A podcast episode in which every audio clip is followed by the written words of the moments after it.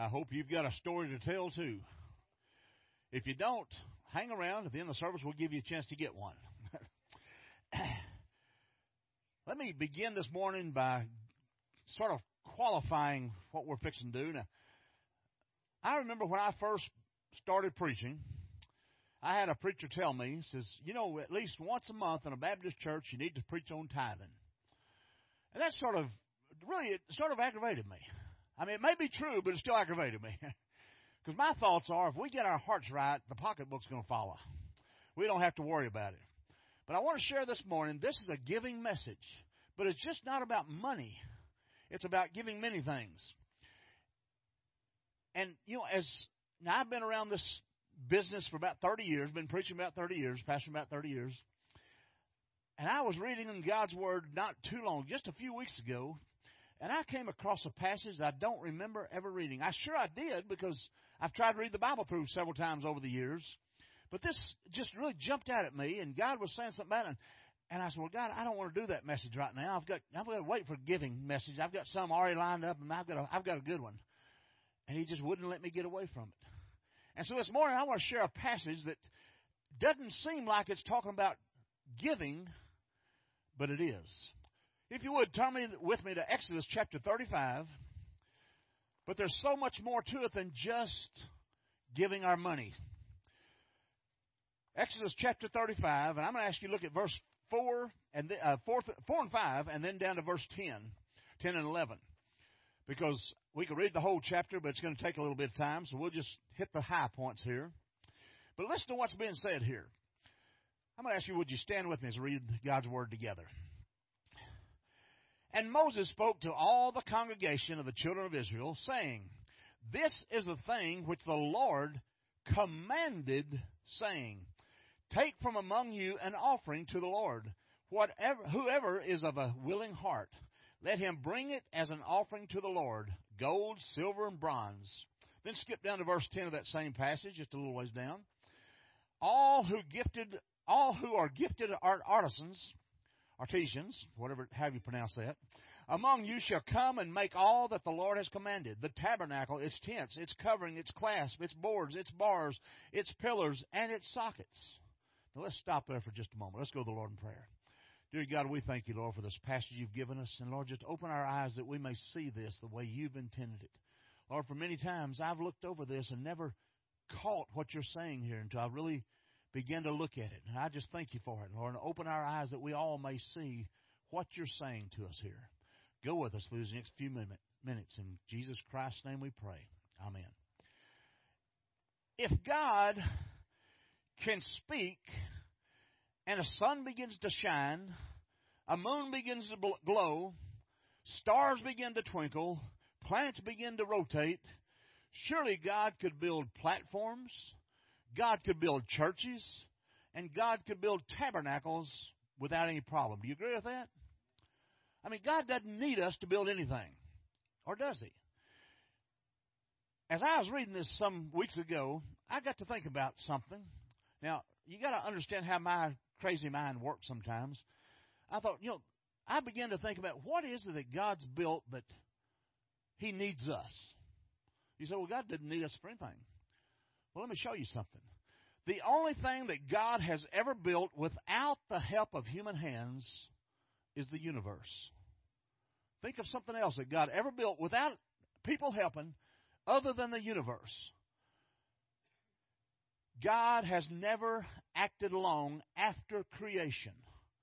He always, once creation was done, once the beginning of the world was done, He always used people to help Him. Is that because he needed the help? No, I don't think so. Why did he do that? God has never acted alone since creation.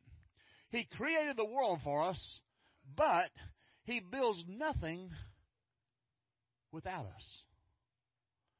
In Exodus chapter 5, the passage we just read, God asked Israel for money and materials precisely to build the tabernacle. Now, wait a minute. Why did God have to ask for people to bring their gold and silver and the, talents they had and the gifts they used and all these things to do? Why did He have to do this? I began to think about that. Now, again, let me read that passage we just read. Exodus chapter 35, 4 through 5, and then 10 and 11. And Moses spoke to all the congregation of the children of Israel, saying, This is the thing which the Lord commanded, saying, Take from among you an offering to the Lord. Whoever is of a willing heart, let him bring it as an offering to the Lord. Gold, silver, bronze, all who are skillful among you shall come and make all that the Lord has commanded. The tabernacle, its tents, its covering, its clasp, its boards, its bars, its pillars, and its sockets. Now we know that God doesn't need our help to do something. Right? We all agree there? God does not need our help to build anything. Nor does God need the materials. God doesn't need the money. He could have just spoken and that tabernacle would have been there. He spoke and the worlds came together, the stars and everything, our universe came together. So, what was it about this tabernacle that was so much different? It reminds me of a story about a lady named Marie who had just turned 90 years old, and she decided she could no longer go out and shop for Christmas presents. So she would just send some checks to everybody, to her best friends, her family, everybody on her Christmas list. And she wanted her loved ones to go out and buy their own gifts. She worked to get everything in the mail early, so it'd be their own time. She wrote out a Christmas card to all of them that she was giving a gift to, and at the bottom of each card, she simply wrote these words Buy your own present. Merry Christmas. She finished all the cards, took them to the post office, and thought to herself, now I can really enjoy this Christmas season this year. Well, after Christmas was over, she began to clean off her desk of all the clutter that happened around Christmas time and so forth. And all of a sudden, she discovered under a pile of papers all the checks that was she was supposed to put in there. Now, think about what she wrote. It probably didn't make a big impact. I don't know if that's a true story or not. We'll, we'll assume it was. But don't worry about it because God can buy His own present. God doesn't need our help. So, why is it that God always uses us to build something through? I think the answer is, after reading this passage and looking at it really closely, I believe because we're the ones that get the blessing of giving anything. Let's look at this story a little bit. God can buy his own present. More and more people, you know, there's things called nowadays uh, direct deposit. Or you can even uh, you know take a picture of your your check now when you get paid, and it'll be in the bank the next day.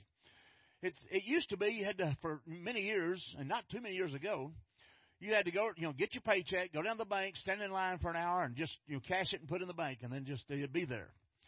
But now, with many employers, you can fill out a form, and payday comes, and they automatically just take it out of your account.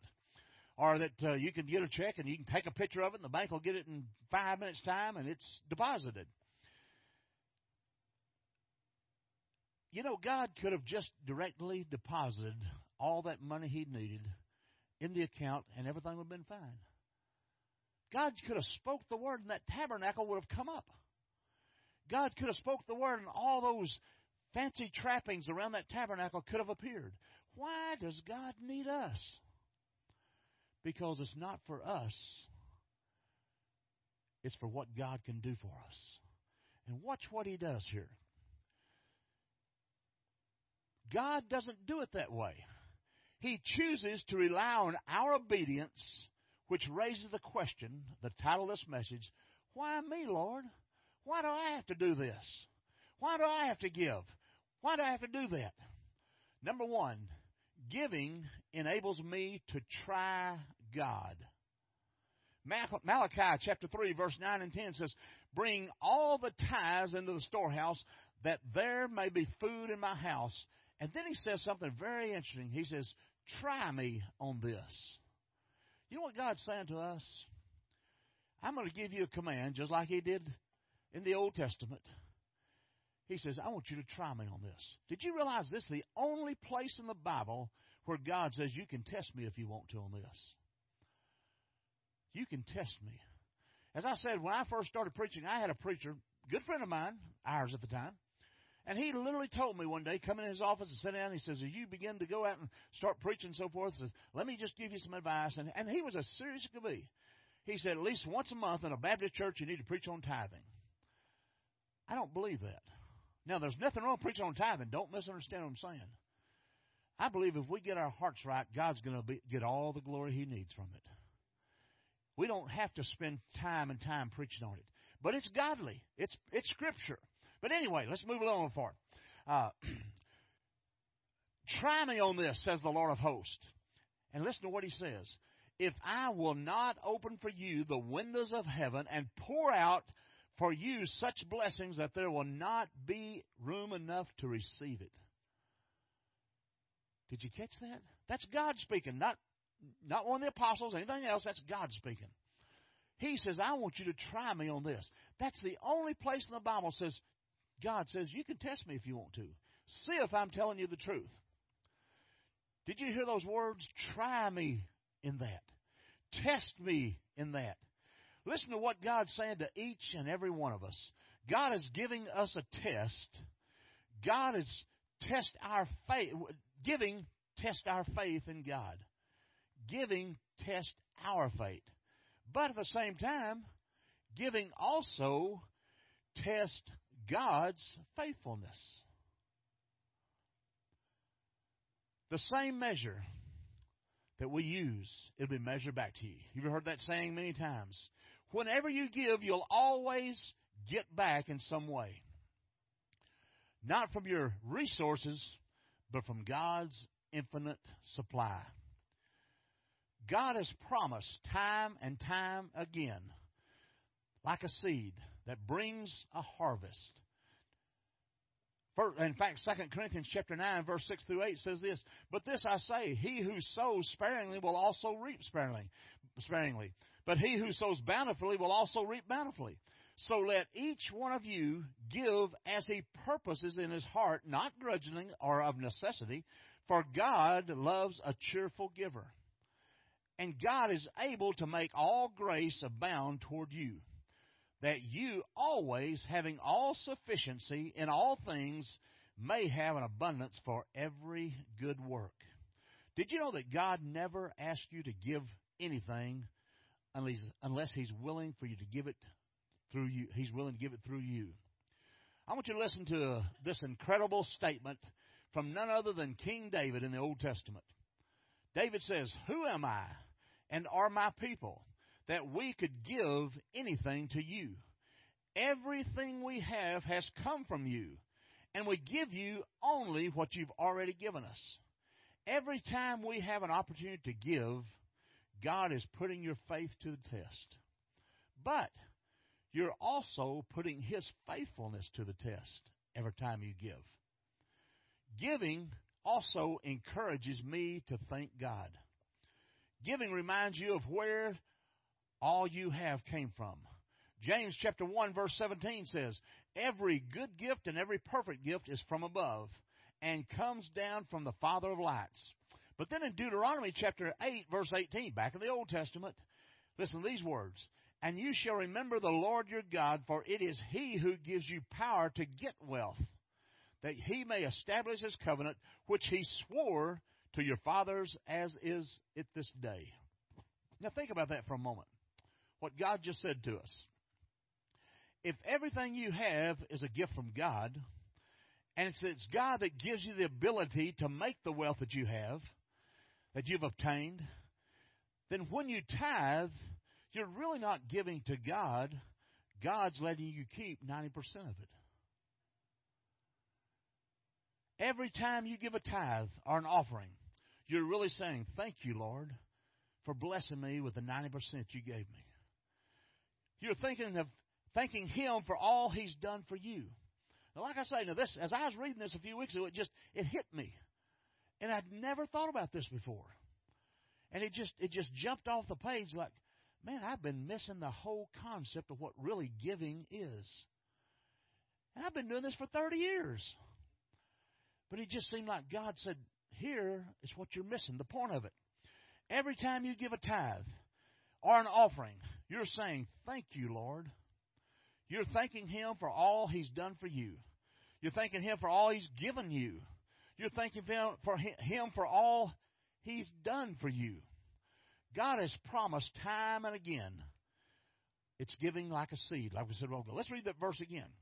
uh, 2 Corinthians chapter 9, verse 6 through 8. But this I say, he who sows sparingly will also reap sparingly. sparingly. And he who sows bountifully will also reap bountifully. So let each one of you, as he purposes in his heart, not grudgingly or of necessity, for God gives a, loves a cheerful giver. And God is able to make all grace abound toward you, that you always, having all sufficiency in all things, may have an abundance for every good work. Now, what's that saying? We've heard that verse before. But let's break it down a little bit. This is the law that every farmer lives by. I don't know if we've got any farmers in here or not, but we're all familiar with farmers anyway. Think about a farmer. Every time a farmer sows his seed, he's testing God. He's testing God. He plants that seed. And God's promises say that if you plant the seed, it's going to grow. There's going to be rain. It's going to make it grow. Now, sometimes there's crop, crop failure. Flop failure. crop failure. That's a tongue twister. Crop failures. Boy, I'm messed up now. Anyway, every time a farmer sows a seed, he's testing God. He's saying something like this If I plant the seed, God will provide for my need. Right? That's exactly what giving does. It puts God to the test. Yes, it puts us to the test to see if we've got the faith, but it also puts God to the test. And keep in mind, God's the one that said, Test me on this. Try me and see if I'm going to deliver. And so that's the concept of farmers and growing crops and so forth. It puts God to the test to see whether or not He will bring a harvest when the plant when you plant the seeds. Now I said a while ago this is not just about money because we're talking about more things. It's also about our time, our talents, Yes, our money and other things. And God's God is saying to us through this test, this type of test, are you willing to step out on faith and trust me? We have needs in our church this morning. I mean, there's there's needs in our church. We need Sunday school teachers. We have classes that need to be filled, so on and so forth. Every church has them. And God's saying, maybe there's somebody in this room that needs to fill a position. Are you willing to trust me in this? And God says, I'm testing you on it. Are you willing to step out on it? Giving is also like a boomerang that always comes back to you. You notice in uh, Exodus chapter 35, verse 21, we're told, Then everyone came whose heart was stirred, and everyone whose spirit was willing, and they brought the Lord's offering for the work of the tabernacle of the meeting, of meeting, for all its service and all the holy, uh, and for all the holy garments. That's very interesting when you think about it. It's not that they were bringing their contribution to the Lord. Did you hear what they just said? They were bringing the Lord's contribution to the Lord. God let them use it for a little bit. And He says, Now I need you to do something. And He says, I want you to bring it to me. Everyone came whose heart was stirred. That's a very important little phrase there, whose heart was stirred. You know, some Sunday mornings I walk out and think, man, I just, I just, that bombed. It just didn't go across. Nobody got what I was trying to say. But yet somebody, maybe the next week will call and say something about a message, and well, maybe it didn't. Maybe it did get one person. But listen to what God's saying about it to us. It's a boomerang effect. Then everyone came whose heart was stirred, and everyone whose spirit was willing and they brought the Lord's offering for the work of the tabernacle of meeting, for all its service and all its for all the holy garments. Think about this. What they were giving was not only to the Lord, it was from the Lord. Did you know that anything you give to God first comes from God? I don't care what it is. Your time, your talents, your money, Anything you give to God first has to come from God. Always does. Romans chapter 6, verse 36. For of him and through him and to him all thing, are all things, to whom be glory forever. Amen. Now, that's the reason there's a verse in the Bible that has never really made sense to me, be honest with you, until I began to dig into this a little bit. And that's Luke chapter 6, verse 38. Here's the verse that now to me it didn't make sense. I just I couldn't put my hand. What is it really saying to me? Here's what Luke chapter uh, Luke chapter six verse thirty eight says: Give and it will be given to you. Good measure, pressed down, shaken together, running over, will be your will, will be put into your bosom. For with for with it the same measure that you use, it will be measured back to you. Whenever you give, you will always get it back some way, some form, some fashion more than you give. You cannot outgive God. I don't care what you do. God always blesses us more when we do it with the right attitude. The reason is because you're giving not from your resources, but from God's infinite supply. See, everything we have comes from God anyway. And so what we're doing is just giving back a part of His. Whether it be a tithe, whether it be our talents, whether it be numerous things. We're giving it back to God. And that's how He blesses. Did you know that God will never ask you for anything again unless He's willing to give it through you? God won't ask you for anything. Giving encourages me to thank God. Giving reminds you of where all that you have came from. Listen to this verse again. James 1:17. Every good gift and every perfect gift is from above and comes down from the Father of lights. God knows where everything you have comes from. The root word of miserable is what? Miser. The more I hold in, the more stingy I become. The more selfish I am, with money, time, love, talents, whatever it is, the more miserable I will be and unhappy I will be. The more that I try to hold back for myself, well, that church has got plenty of money. They don't need our money. It's not the church's money, folks. This is God's money. God wants to use it in a way. Our talents. I don't have time to do that Sunday school class. I don't have time to be a part of that praise team. I don't have time to do this. God can fix it so you'll have plenty of time if you're not careful. He can always take care of that problem. In fact, the Bible says in 2 Corinthians 9 7, God loves a cheerful giver. Think about that a minute. Now, reading this in verse, reading this verse in English doesn't really give the full flavor of what's being said there. Now, I'm not a Hebrew scholar, so I have to go to experts that I think are, at least know what they're saying anyway. I, I don't even know what I'm saying in Hebrew. But the holy in ancient days, whenever a Greek text was written, interesting things would occur when a word was placed in different positions of a sentence. A Greek text was written. Now, do you know what appears first in this sentence that I just read you? Be a cheerful giver. God loves a cheerful giver. It's not the word giver.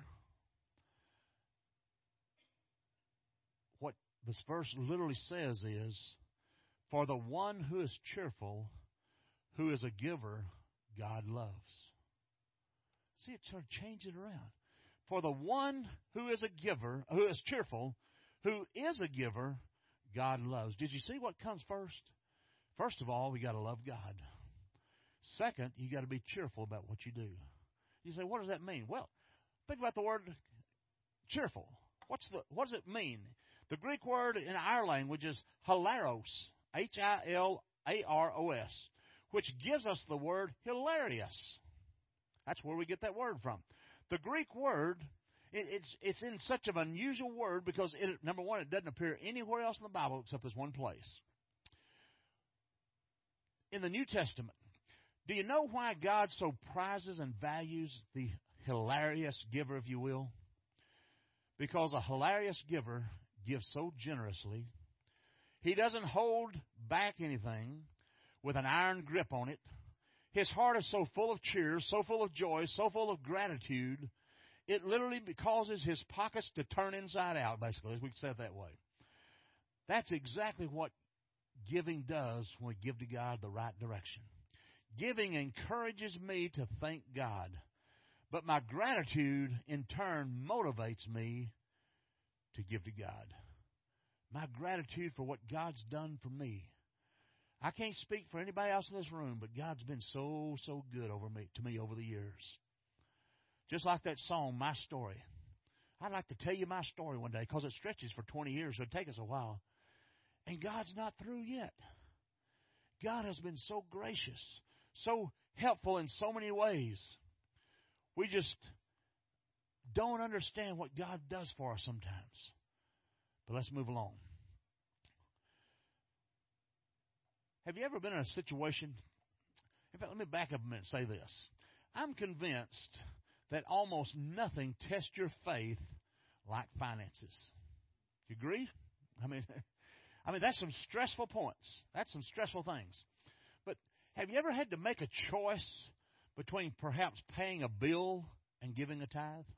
I mean, don't raise your hand or anything, but just have you ever been in that situation? If you've ever been faced with that situation, you may not realize it, but God was giving you a test at that time. And there was one question on that test Do you believe that I can take care of your bills for you? I remember when Judy and I, we hadn't been married but a few years, and in fact, we'd, uh, I guess about five, six, seven years, what it was. Anyway, we had left this church was at. I was the music director, and she played the piano at this church, and we'd left that church, and we'd joined a church named Saginaw Park Baptist Church up in Fort Worth up in the Saginaw area, obviously. Anyway, it's um, we weren't making a lot of money. We were a young couple. We didn't have enough sense to know what to do anyway. But so we we didn't have a lot of money, and I had convinced myself it's just it's just impossible for us to tithe. Now I'd already begun to think about being a preacher, but I just there's no way we can do it. I don't make enough. You don't make enough. In fact, our first son had been born, and it just uh, you know we were really tight, and I mean it just there just wasn't enough money. And I I talked to God and said, God, I just can't do it. I'm sorry, but I'll pick it up when I start making lots of money. I'm still waiting, but no, I'm I'm kidding. But any, but anyway, it just I mean just it was a tight time for us. But we joined a church named Saginaw Park Baptist Church. Pastor Ken Pittman, one of the greatest men I've ever met. He's dead now for several years, but one Sunday morning during the service, that sucker did something. I I I thought, all right, here's my opportunity. He made this statement if you're not tithing regularly, you need to stop robbing God. That hit home. And do what he said. Then he added this If anyone here wants to try me on this, you start tithing on a regular basis, and after six months, if it's if you're not better off than you were, I'll pay you back every dime you gave. Boy, my little brain, ping, all right, I got him now. Here's a way I can find out. And so I went to his office the next day and I said, Brother Ken, did you mean what you said? He said, I sure did. He said, You want to try it? I said, Yeah, I do. I mean, this is sitting in his office. I, I was a cocky young man. I thought, I've got him. I'm fixing to get a big chunk of money back. I said, Okay, I'm going to start next Sunday. I'm going to tithe off my check. Let me tell you something.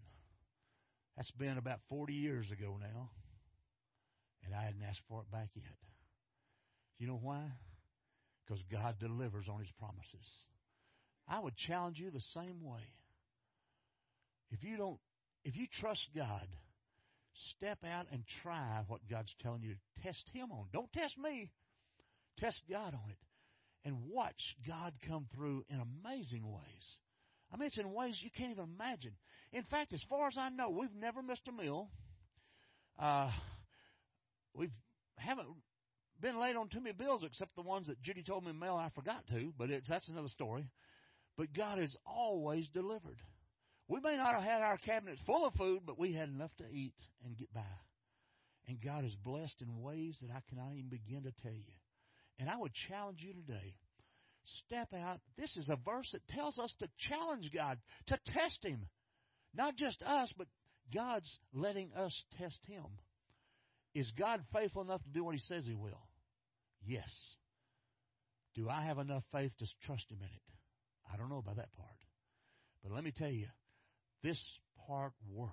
God is faithful and true. I would challenge anyone here to do the same thing. You see, in the Christian life, life really runs on two tracks faith and obedience. Now, the devil wants you to throw you off track get you into the ditch of life, if you will. doubt on one of the one side of the ditch, disobedience or the other. Which one are you going to go through? Disobedience or the other track? God's work has never stopped because of lack of money. Guess what? God does not need your money. But oh, you need God's faithfulness in your life. And here's what He's challenged you with God's work has never stopped because of lack of money, but only lack of faith and disobedience. You want what uh, stops a church from going forward? Faith and disobedience in God's Word. See, it all comes back to the one thing that's so important. Do you have faith in God to take care of you? Do you trust what this Word says to you? Do you believe what God's Word says to you on a regular basis? It's hard sometimes. I can tell you, I've been there. It was hard to step out on that. But I can tell you this God came through more than I ever expected in my life. And I'll back up in just a minute. God was even already beginning to put on my heart to be a minister, to be a preacher of the gospel. I mean, He was already beginning to deal with it. And here I was, didn't even want to tithe. Because I wasn't trusting God totally. There's been times over the years, I'll I'll be honest with you, that it got pretty slim and we wondered how we're going to pay our bills. But God always came through. That's what God does. Put your trust, put your obedience, do what He tells us, and watch God take care of it. God is not in the money raising business, God is in the faith building business. Money doesn't please God, buildings don't please God, faith pleases God. If I were to ask you this question, how important do you think this morning the word believe is in the Bible? I would assume you'd think it's pretty important, right? I mean, the Bible and, and the word believe is in the Bible 272 times. If I were to ask you the same question about the word pray, how important is that word? Well, that's a very important word. The word pray is found 371 times in the Bible. If I were to ask you the same question about love, well, we know love is an important word. I'm sure all of us would agree that that's a very, very important word. It's found 714 times in the Bible. But what you may not know is that the word give is found 2,162 times in the Bible. You know why I believe the word give is found in the Bible more times than believe, pray, and love put together? Because nothing builds your faith, nothing enhances your prayer, praying, and nothing strengthens your love for God like giving to the work of God. I heard this story, and we'll close with this about a monk years ago who found a precious stone one day and he kept it. Beautiful stone, worth lots and lots of money. One day he met a, stra- a traveler on the road, and when the monk opened his bag to share his food with him, the traveler saw that precious stone. The traveler asked him, Would you give that to me? And the monk handed it over to him. The traveler departed overjoyed and with the unexpected, extremely valuable gift that he had got. He knew that he was set for life. He'd be wealthy. He had all of his cares were gone. That the guy just gave it to him. A few days later, the same traveler came back and searched for that monk, and he found him. He said, I've got something to give to you. And he gave him back that precious stone that he found. The monk looked at him with a quizzical expression on his face, like, I gave it to you. What'd you give it back for? And the traveler said, I want you to give me something more precious than that stone. The monk didn't have anything else to give him. And then the traveler said, I want you to give me that which enabled you to give it to me in the first place. That's the spirit that God wants from every Christian alive today. That doesn't mean we're to give away everything we've got. That doesn't mean I've got to empty my checkbook to give to somebody here. That's not what it's saying. It just says when there's needs, reach out in the church, in the community, we're to be a giving people. And I don't believe we'll ever understand God's full what He's saying here until we begin to say, God, you gave it to me. You show me what to do with it. Whatever it is. Talents, time, and yes, money. That's the spirit that God wants in every single one of us, just like that monk. What made him so valuable that he could give something so honestly that he could give something so valuable away? But wasn't it great that, that guy began to think, wait a minute, that's what I want. That's more valuable than a precious stone. That's more valuable than anything else. That's why God wants us to give. And not just money again, folks. We're not talking about just money. We're talking about talents and time, efforts, on and on. That's why God wants us to share so He can take from us. Not so He can take from us, but so He can give us to us that spirit like His.